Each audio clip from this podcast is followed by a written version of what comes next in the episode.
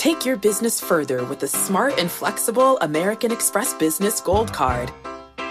It offers flexible spending capacity that adapts to your business. You can also earn up to $395 in annual statement credits on eligible purchases at select business merchants. That's the powerful backing of American Express. Terms apply. Learn more at americanexpress.com slash business gold card. Stocks have outperformed every other asset class over the long run, assuming you measure the long run at about 20 plus years.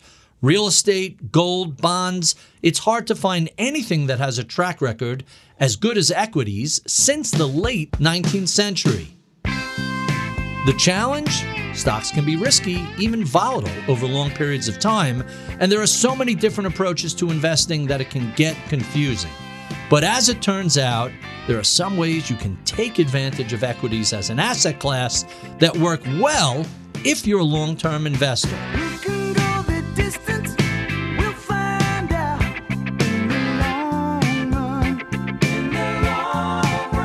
I'm Barry Ritholtz, and on today's At the Money, we're going to discuss how to use equities in your portfolio for the long run. To help us unpack all of this and what it means for your investing, let's bring in Jeremy Schwartz. He's the Global Chief Investment Officer at WisdomTree Asset Management and the longtime collaborator with Wharton professor Jeremy Siegel, whose book, Stocks for the Long Run, has become an investing classic. So, Jeremy, let's start with the basics. What does the historical data say about stocks?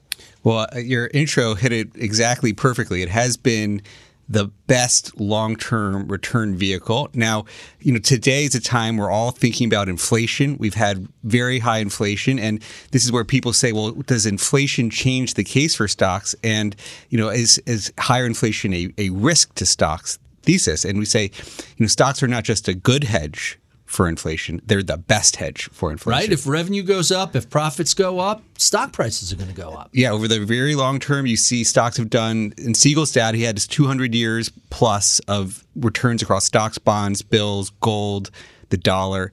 You had six and a half to seven percent over all long term time periods above inflation.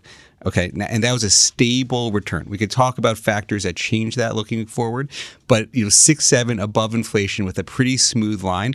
Nothing had that same stability of constant real returns over time. So we're talking about the long run. How do you define the long run? What is the sort of holding period that investors should think about if they want to get all of those benefits? We we tend to think of seven to 10 years as a good forward looking indicator. There are periods where stocks can go down. Uh, the, the longest period we had in our data was 17 years of losses of purchasing power. So after inflation, purchasing power. 66 to 82, or was exactly. it earlier than yeah, that? and, and that was exactly around that time. And, you know, bonds had a double that time period. So they had a 35 year period where wow. it had negative real returns.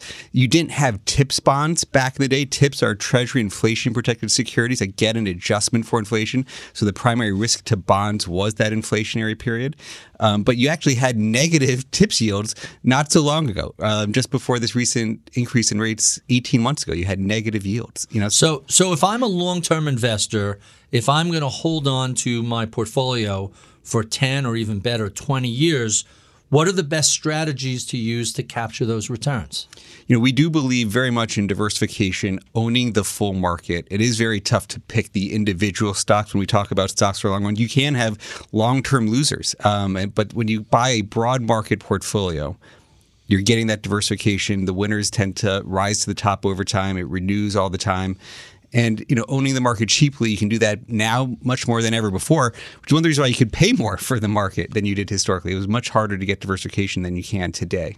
So we we've talked about 66 to 82, 2001 to 2013. Equities did poorly. More recently, the first quarter of 20 and then pretty much all of 2022. Stocks did poorly. What should investors do when equities are in a bear market? often when you're in a bear market, it's a good time to be thinking about adding to allocations versus selling from allocations. Uh, you got to think about the real long term probability of when do you lose. We often look at stocks versus T bills just as a simple way of doing that. And you know, two thirds of the time, stocks do better than cash. You know, one third of the time, you'll have stocks losing to cash. Uh, you know, the, the cash today is five percent, so people say is that now a time to be thinking about those cash rates. But when you zoom out, you go from one year to five years, the odds of success for stocks go up to seventy five percent. You zoom out to ten years, it's like eighty five percent and 20 years is 99% of the time to stocks. Just about always. Almost always. So we, we do say look at the long term. Yes, you could have painful periods, but you got to think back to that long term opportunity of stocks versus cash. So let's talk about volatility and drawdowns. People tend to get nervous when the market is in the red. What do you think about dollar cost averaging or other approaches when stocks are in what might be a three, a five, a seven year bear market. Yeah, we're coming off the holiday season. We had the Black Friday sales, Cyber Monday sales. You see prices go down, you get excited and you go buy. That's really what you need to think about with stocks. They go on sale and you want to take the opportunity to buy. You don't want to be selling at those very panic type sales. One of Professor Siegel's good friends, Bob Shiller, wrote Irrational Exuberance.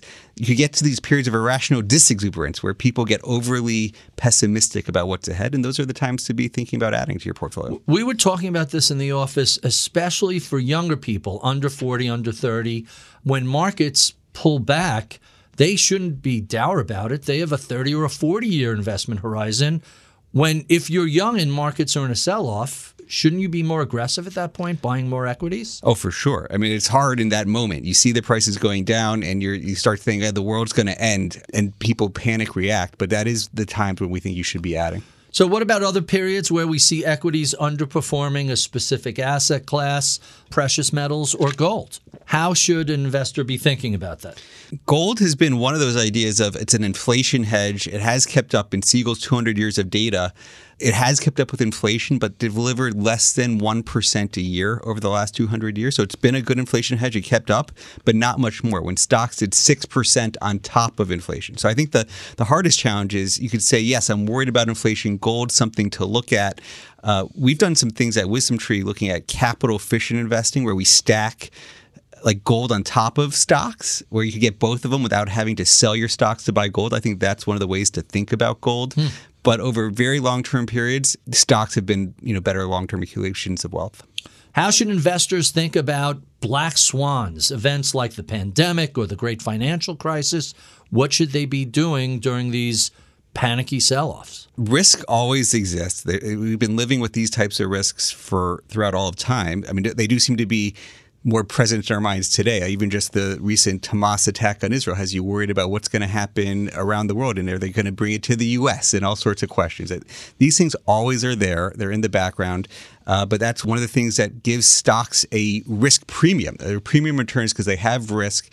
If you didn't have risk, you'd just be in T bills, but then you don't get compensated for that risk that you're taking. So you mentioned Professor Bob Shiller, who's done a lot of work with expected returns. How should investors think about equities when valuations are a little elevated? It's absolutely true. Stocks are more expensive than their history, uh, but it's also true that bonds are more expensive than their history. So people say, again, I get 5% in risk free treasuries. Should that lower the case for stocks? That's the short term rate. Um, you know, you got to look at TIPS yields. TIPS are those inflation protected securities. The 10 year TIPS are right around 2% today. Uh, you look at stocks, PEs below 20, called 18 to 19 forward PEs. That's giving you a 5 to 6% earnings yield. So the equity premium of stocks versus TIPS is above 3%, which is exactly the same as Siegel's 200 years of data. There was a 3% equity premium. It was around 3.5% for bonds, a little bit over 6.5 for stocks. Today, bonds are two, and you're getting more than five in stocks if we look again seven to 10 years out. And so they're not expensive by historical standards on an equity premium basis over stocks versus bonds. And so, yes, they're both lower than their 200 year data, but it's reasonable equity risk premium today. So, what are the biggest challenges to staying invested for the long run in equities? It is really that short term volatility and the sort of panic moments of all sorts of these risks that come up. Last few years, it's been Fed and inflation. Now it's geopolitics. I think it's going to be more about geopolitics over the next 12 months than it is the Fed. The Fed, we think, is sort of rearview mirror, and they're on their way towards loosening policy. It's now all about what's happening on the world stage, and but that's noise in the short run. That will create a lot of volatility. But over the long run, you look at that long term compounding of 6% real after inflation returns is what we come back to. So, to wrap up, investors who have a long term time horizon, and let's define that as 10 or even better, 20 years, should own a diversified portfolio of equities. The caveat they should expect volatility and the occasional drawdown, even a market crash now and again. It's all part of the process. Long term investors understand that they get paid to hold equities through uncomfortable periods. If it was easy, everybody would be rich.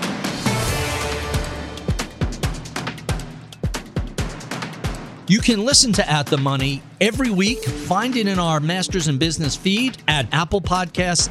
Each week, we'll be here to discuss the issues that matter most to you as an investor. I'm Barry Ritholtz. You've been listening to At the Money on Bloomberg Radio.